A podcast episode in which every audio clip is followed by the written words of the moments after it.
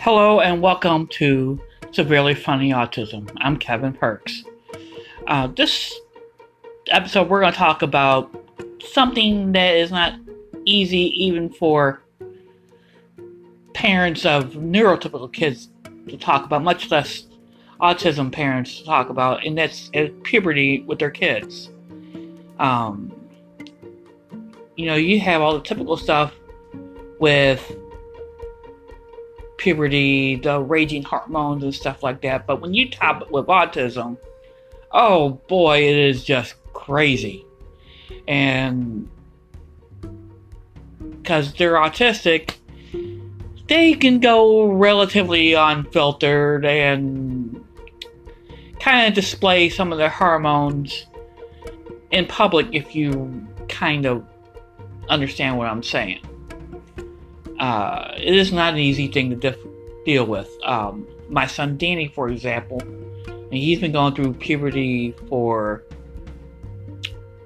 almost 4 years. And he's not shy. I will give him that.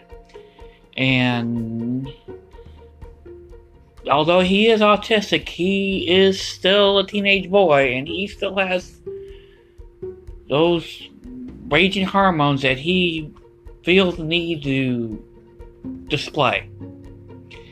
As some of you may not be aware of, I lost my wife 3 years ago, and it was not easy for me to deal with. But him, he seemed to take it in stride. I mean, he understands she's gone, and she's not coming back. And that's the amazing thing about him. But I did have to find caregivers for him.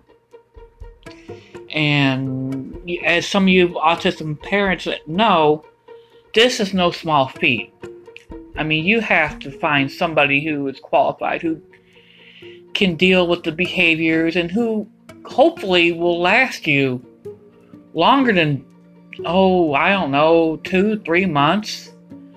And, I mean, I got lucky with one. I got one that lasted a year. And she was wonderful. But, you know, I knew I was on borrowed time. But I digress there. When you hire somebody, you have to make them aware of everything that's going on. I mean, their behaviors, what they're up against. I mean, it is just mind-boggling. So, like I said, Danny is a teenage boy, and he's autistic, so he really likes the ladies, and he really likes to ham it up for them. I mean, he will nuzzle up to them, lay his head on his shoulder, you know, and we gotta remind him of safe hands. Because he does notice certain parts of ladies, like, you know, the breast. He can be a little handsy, and we must make sure that we keep the hands down, away from there, and redirect them. But the more you tell them not to do something, the more likely they're going to still keep on doing it. And that's when you have to go in and say, okay, let's do something else. Let's focus on something else. Because it's going to keep on happening.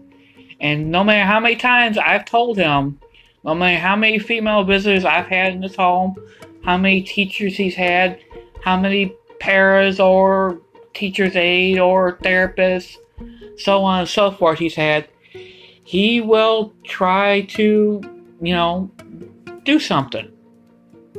If you know what I mean again. And like I said, I've hired caregivers. I had one here recently that I was really interested in, and she was interested too. She was all the check marks. She wasn't too young. She wasn't too old. She had a great background. So I had her come over for an interview one day. And we're sitting there, and Danny immediately takes an immediate shine to her. And let me backtrack a little bit. Before the interview, she asked how she should dress. And I just said to her, I mean, dress how you would normally dress when you come to watch them. Which I didn't think about clarifying.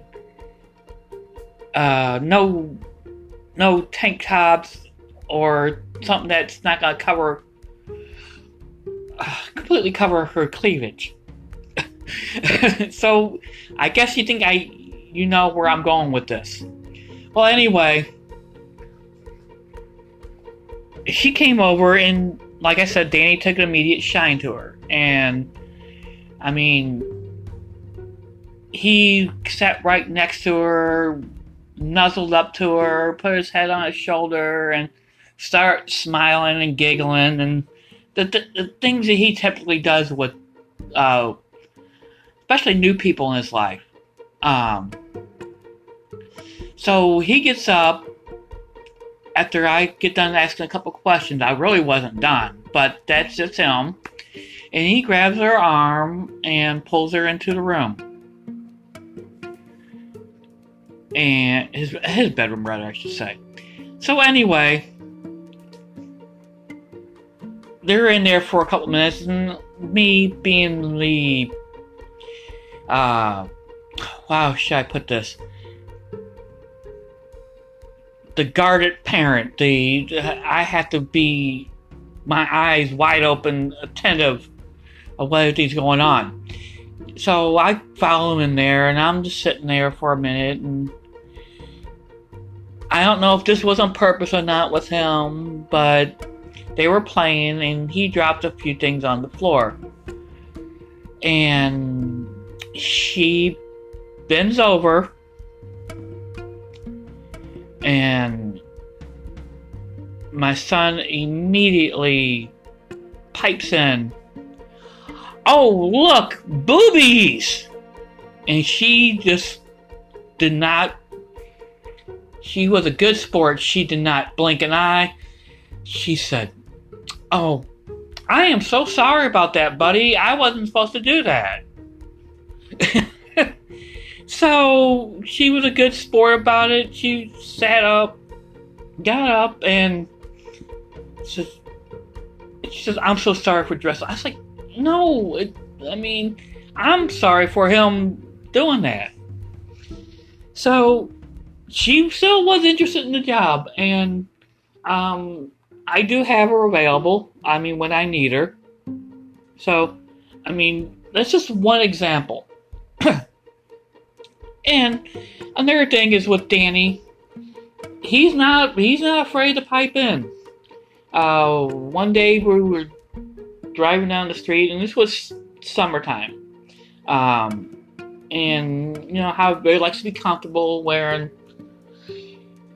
you know, yoga outfits and stuff like that. And he goes in the car with me all the time. He sits there in the seat, and windows rolled down. It was a nice day, and we were waiting at a stoplight, and the lady, she was, how should I put it, nicely put together, and attractive, and he is just watching her, and she started jogging across the street, and his eyes just follow along. And he says, "Oh my God, she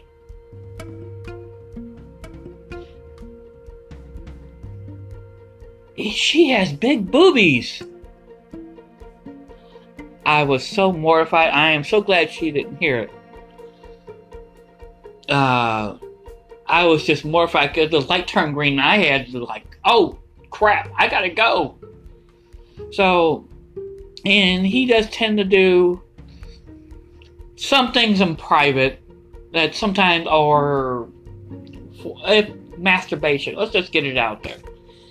Because he doesn't hide that either. I mean, his teacher is often mentioning, yeah, he requires a lot of private time.